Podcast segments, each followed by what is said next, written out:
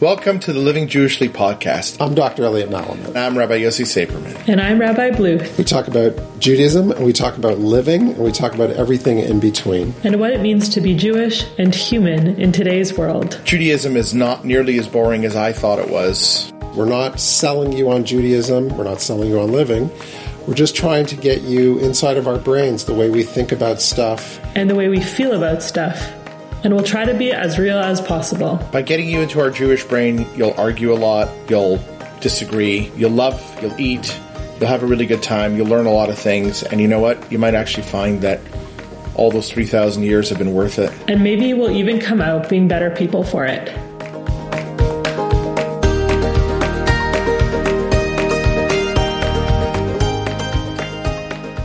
Welcome to Living Jewishly Podcasts. You are listening to What's in Your Toolbox, a monthly podcast on mental health. I am your host, Bobby Kay, a comedian, mental health advocate, and executive producer of the documentary No Magic Bullet, an honest discussion on mental health. Hello, everybody. This is Bobby Kay for the third episode of What's in Your Toolbox. Our guest this month calls herself Water Girl. She is a very special person willing to talk about her life experiences, her life challenges. And if we can help one person with this podcast, we have done our job. She calls herself Water Girl because that's her social media handle and she follows me on social media and always comments on my beautiful sunsets. But I don't know why she calls herself Water Girl because she should call herself Winter Girl because we met at Beaver Valley Ski Club in the winter and we had immediate connection because she loves the outdoors. She loves snowshoeing. She loves socializing. She loves winter running. And when she viewed No Magic Bullet, she talked to me a little bit about meditation. And I do remember that she actually was heavily involved in meditation. So before we get to talking about meditation, I'd like to introduce you to my guest, Diana. Hey, Bob, how are you? Bob is great, especially when he's talking to you. And I appreciate so much that you have offered to take your time to do this. My pleasure. So, Diana, you heard my introduction that uh, I think you should be Winter Girl because we met, I guess, about 15 years ago when your young family joined the ski club Beaver Valley. So, and we had an instant bond. So, you want to talk a little bit about that? Sure. Well, I definitely did find an instant connection with you. You're very warm. Actually, I do recall the day we met you. My son was in mogul mania and he hurt himself. He had a black eye and you were the first person to come up to him and you were so great with him. So uh, ever since that day, my whole family felt an instant in connection with you. But Well, I refused to be called winter girl because I actually hate the winter. and that was the only way I could get through the winter is to do, you know, join the ski club and, and, and spend time with my family on the slopes. Well, you sure had rosy cheeks and you sure didn't, you sure didn't look like you were hating winter because I know that we had such a good time. What about snowshoeing? How did, how did snowshoeing and winter running in Beaver Valley help you get through the winter? Well, I found Beaver Valley was a great place to raise my kids and for all of us to, you know, spend the winter with all our outdoor activities. I originally started skiing and then I found that I was always cold. So then I went to snowboarding. So the, the, the clothing is warmer, the boots are warmer. And then from then, you know, as my kids were surpassing me in every sport that I took up, I decided to join a group of ladies every Saturday morning and we snowshoed and it was great. It kept us warm. It was social. We were, you know, getting in shape by climbing the hill. And then from there, I went to winter running. So it actually became a tool, a way of you coping, getting through a season that was not your favorite. Exactly. I guess I shouldn't have used the word hate, but Hate- that's kind of hate- how I felt. This is an honest discussion about mental health. So you can be as honest as you can be. That's why we're doing these podcasts so people can understand that there's other people out there that have, have issues. Now, one of the things about snowshoeing that I love is that minutes turn into hours. I know that we used to take off and three or four hours later we'd come back and that's one of my themes. And when I did my documentary, No Magic Bullet, you immediately responded and said that the thing that had resonated was how I talked about meditation. So I want to ask you a little bit about your, your background and in meditation and, and what it's done for you. Well, you know, I, I think I had been meditating my whole life without even realizing I was meditating. You know, when I, like, I've always been drawn to the water and, and, and I do suffer seasonal affective disorder, which is something we can touch on later, which is why I had to keep, find something to keep me busy in the winter or be outside where there was sun. But when I was a child, and I don't know whether it's, you know, something innate or not, or it's, you know, circumstantial, but I always was drawn to the water. And I grew up in Waterloo, which is landlocked, and I would find whatever body water I could find and sit by it you know, whether it was Columbia Lake, the man-made lake by the university, or it was the river. My mother grew up in Brockville area, which is on the St. Lawrence River. And I had this little naturally formed bench I found on the rocks that I'd sit for hours and stare at the water. And I didn't realize at the time that that was meditation and also moving meditation, like running or something that's repetitive motion is meditation. So from there, I built on, you know, exploring more into meditation and how this calms me and helps me. Diana, maybe I'm wrong, but did you not like become more structured in your meditation? And, yes. And, uh, didn't you actually, did, did you go to India? Yes. So that's what I was trying to touch on. Like I had been meditating my whole life without realizing it. But then I, I started exploring deeper into meditation. So I so, you know, I've always been super active and even when I did yoga, I couldn't do shavasana. I couldn't sit still and sit within my thoughts. And now I love shavasana and that went to, okay, I'm going to try a meditation with a friend, a guided meditation. And I thought, oh my gosh, like 20 minutes went by fast. How did I sit so still?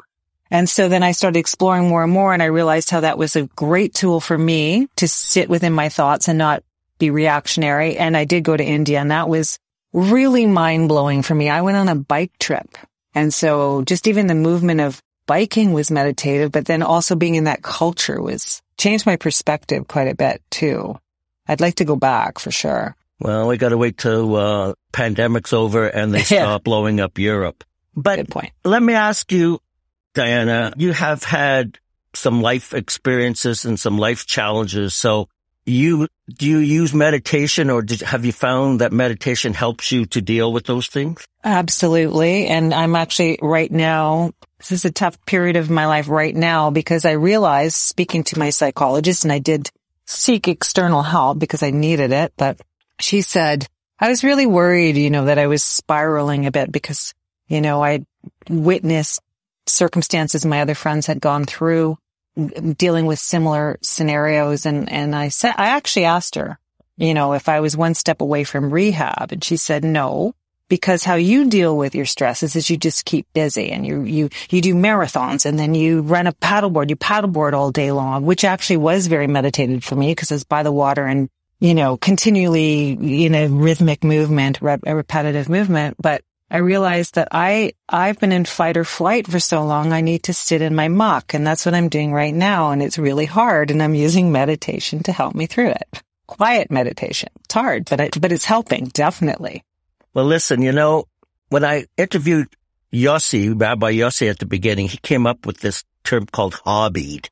And I mm-hmm. know that you know Yossi through a common friend, which made our world even smaller. Who was that common friend? Michelle Weiss. So there you go. So there's a girl, a winter girl, water girl that was at Beaver Valley. And on one of our walks, we found out that we knew, we knew Yossi. So Yossi came up with this, co- this concept word called hobby, which was something that I've never heard of. And now I have never heard of sit in my muck. How beautiful.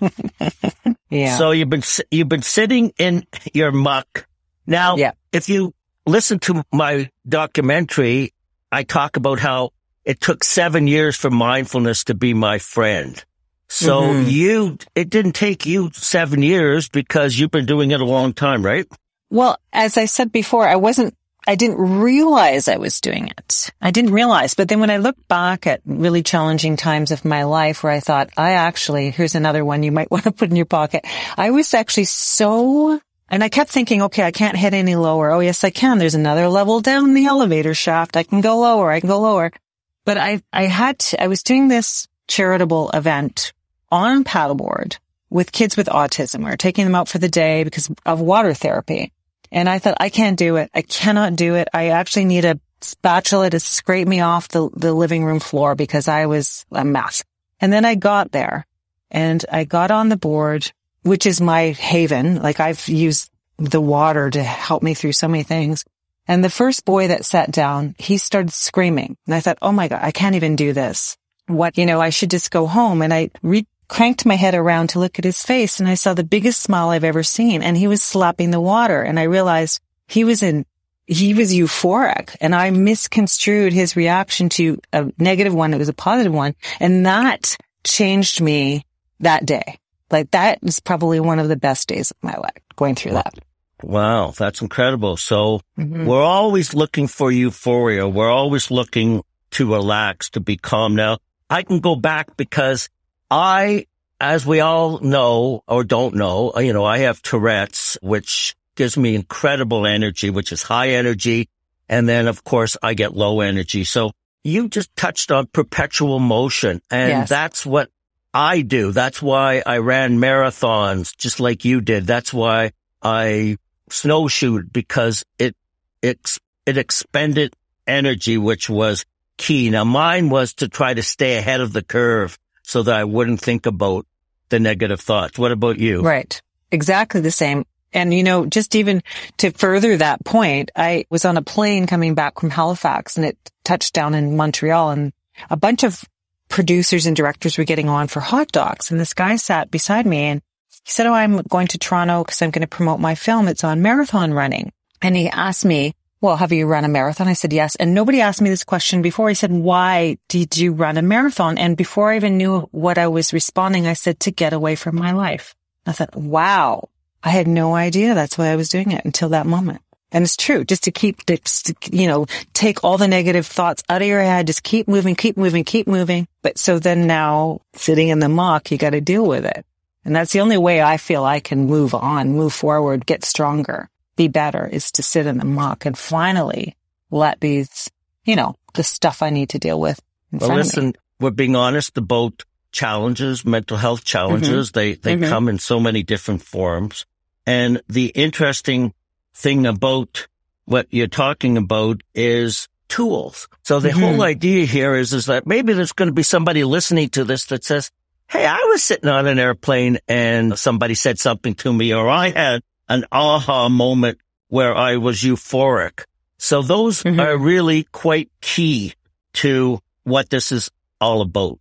And, and I think it's important to recognize and everybody has their own personal tools or own personal aha moment or own personal thing that they need to do when they, they, they need to, to, to sit in their muck or to think or whatever or get through something. And sometimes for me, it's walking, but I always find I have to walk by the water and I no longer live in the beaches now, which is very hard for me, especially in the pandemic. I'm in distillery, but I'll walk down to Cherry Beach or I'll walk up the Don River pathway just to be by water, but the walking is good too. Well, you know, if you mentioned that you have a psychologist, you know, I've spent some time with a lot of people and there's the traditional coping mes- methods, you mm-hmm. know, journaling, medication, yeah, yeah. and of course exercise. But, mm-hmm. you know, when you're not feeling well, it's like, I don't want to do this. Like you mentioned, you didn't want to do that paddle boarding, but when you did it, so you got to make yourself doing it. But what I'm trying to do is explain to people, and I think that you've just done it effectively. You know, your tool is not a coping mechanism. Walking, you see the benefits of it and you enjoy it. Yes. And I think sometimes, some days, and I, people may disagree with me, but sometimes my coping mechanism and my best tool is to go to bed at seven o'clock and watch Netflix and fall asleep because I'm warm and I'm toasty and it doesn't matter. I can turn the lights off at seven while everybody else is out for dinner. I don't care. But, you know, that's not what I want to do every day, but maybe the one day that's what works. So I do it. I don't try to be so hard on myself.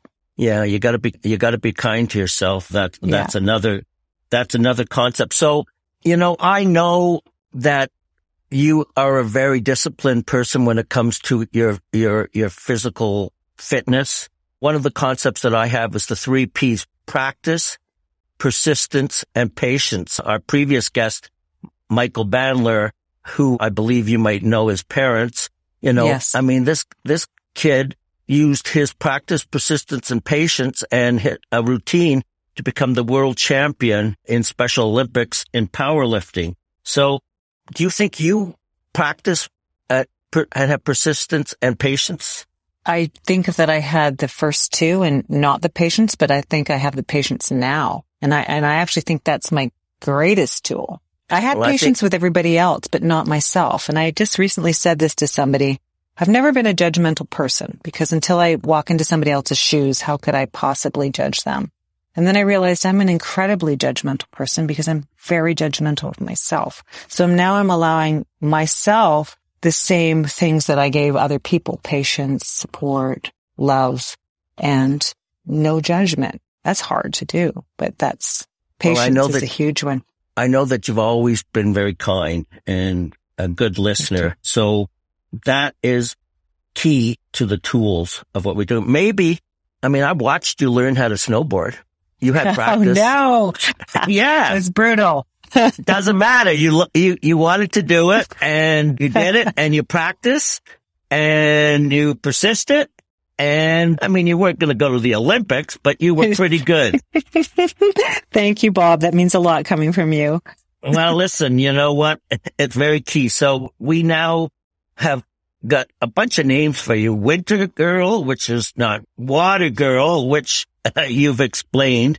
Can you maybe expand a little bit on, you know, if you don't have water, you don't, I know that you used to live right on the beach, but you don't have yes. water now. So what do you do to replace that if you can't walk by the water and stuff? You just skip that day or do you do something else? I do something else. Like, I mean, you know, I really find this interesting and I've noticed this before because I, I mean, uh, most people that have met me in the last 25 years see me as the beach girl. Oh, you should live in California. You need to be on a beach. But what they don't know about me is I also love the city. And I mentioned this to somebody and I said, this is, might sound strange, but looking at a cityscape is equally as tranquil for me as looking at the water. I don't know why, but it is. So if I can't be by the water, I'll wind through the city streets and, and I find that really relaxing. I can, I can go for hours and not even realize it because I don't know.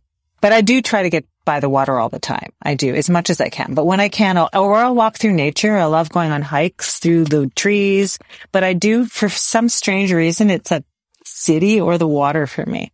Well, I think the key thing that you said, Diana, was is that hours turn into minutes, which is key because that means that you're achieving a sense of calm, you know, a sense of why we, we all need to do these kind of tools. Now, I remember that you, I know that you're creative and I remember that you were quite entrepreneurial and you had quite a few little gigs that you tried to get going. You want to talk about yes. some of those? Cause I thought well, they were so interesting. You mean what? My shop that I was going to do?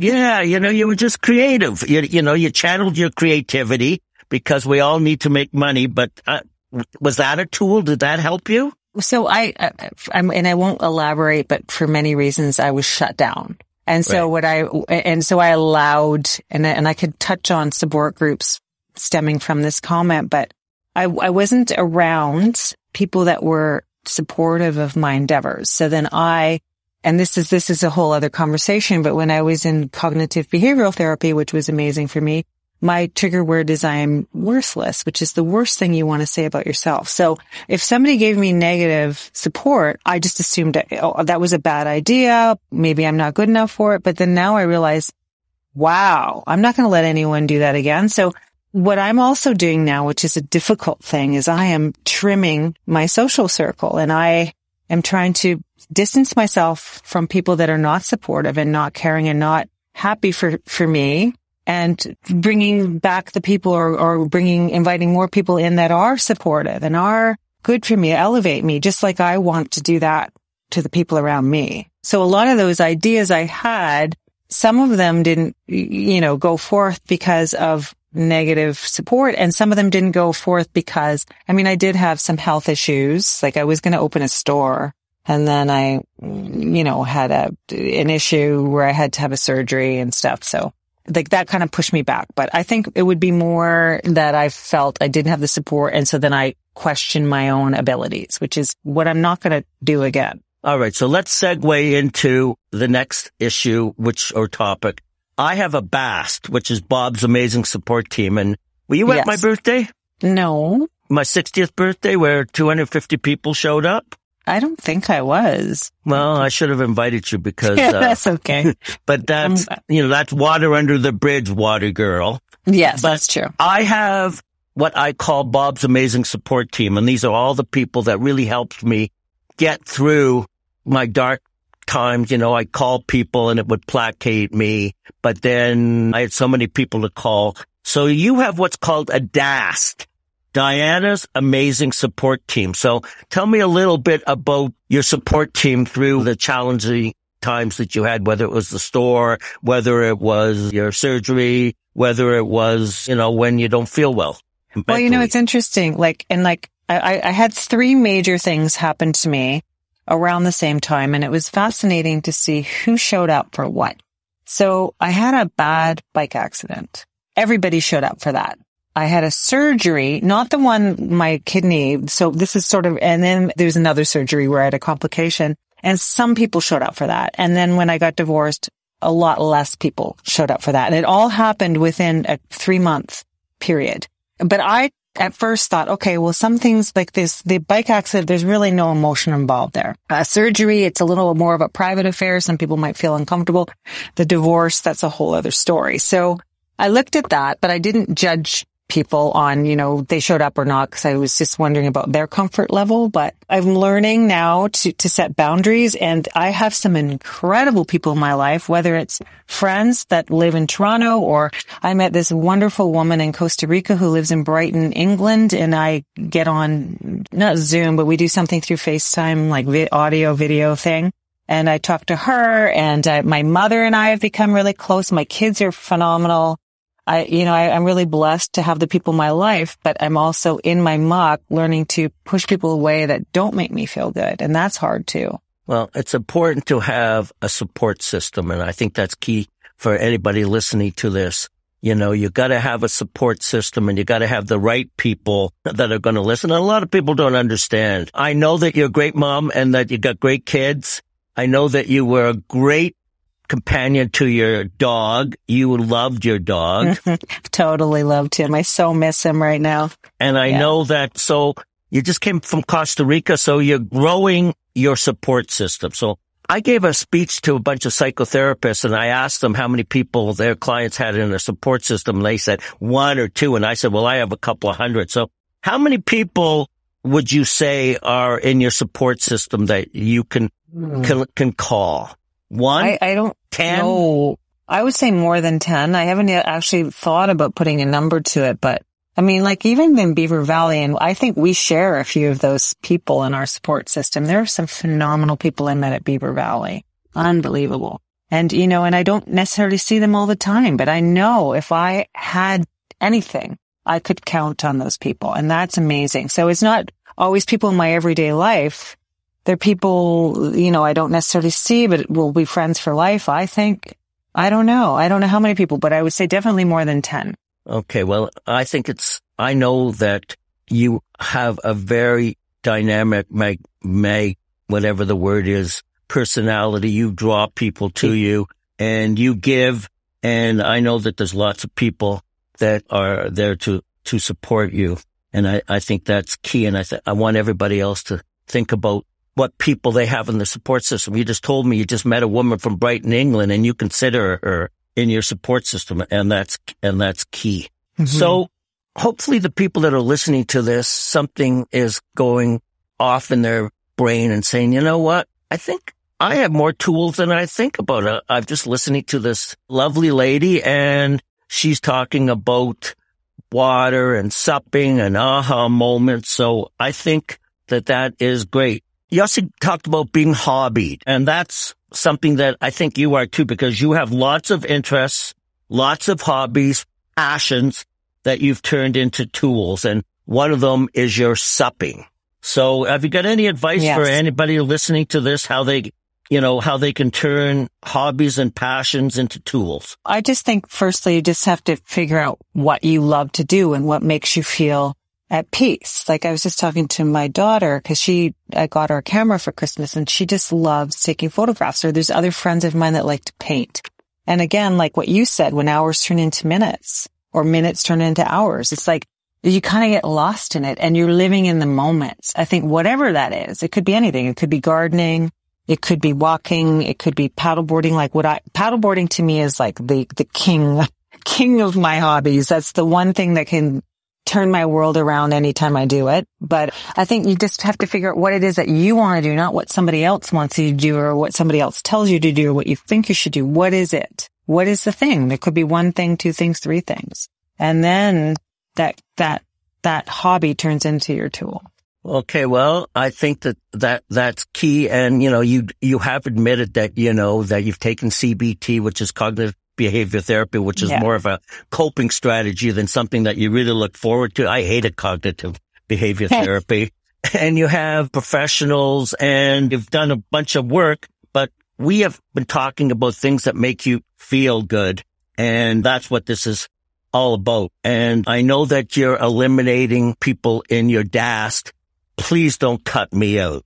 Never. Okay. You're one of the good ones. All right. Well, listen, I really appreciate the time that you've taken, Diana, to get on what's in your toolbox. And I think that this has just been an honest discussion. It's been a wonderful discussion. I knew it would be, and that's why I asked you to be my third guest. So this is Bobby Kay and Diana, water girl.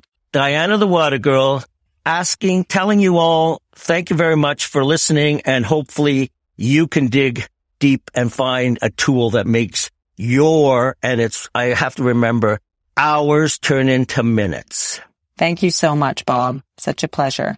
Okay. So to my listeners, I want you to know that I received a response to our last podcast from actually part of both of our support systems. Her name is Jenny. I'm not going to tell you her last name, but she sent me an email and it said, hi, Bob and Michael. I just listened to your podcast. It's exceptionally done. Truly impressed. Thank you for a very motivating listen. And Michael, congrats on your engagement. Such wonderful news. I think saying that someone is a breath of fresh air is one of the nicest possible things to say about a person. Bob, you are a natural interviewer asking all the best questions. Well, I don't know if that's true, but I've got certainly getting practice. So our next month is going to be called role reversal.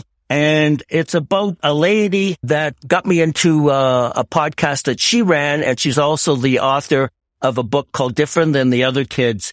And she will be our next guest. And instead of her interviewing me, I will be interviewing her. This is Bob Colvin saying thank you very much for listening to What's in Your Toolbox.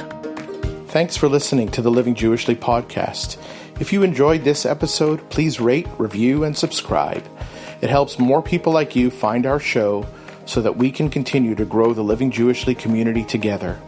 You can find us at livingjewishly.org and on YouTube and Instagram.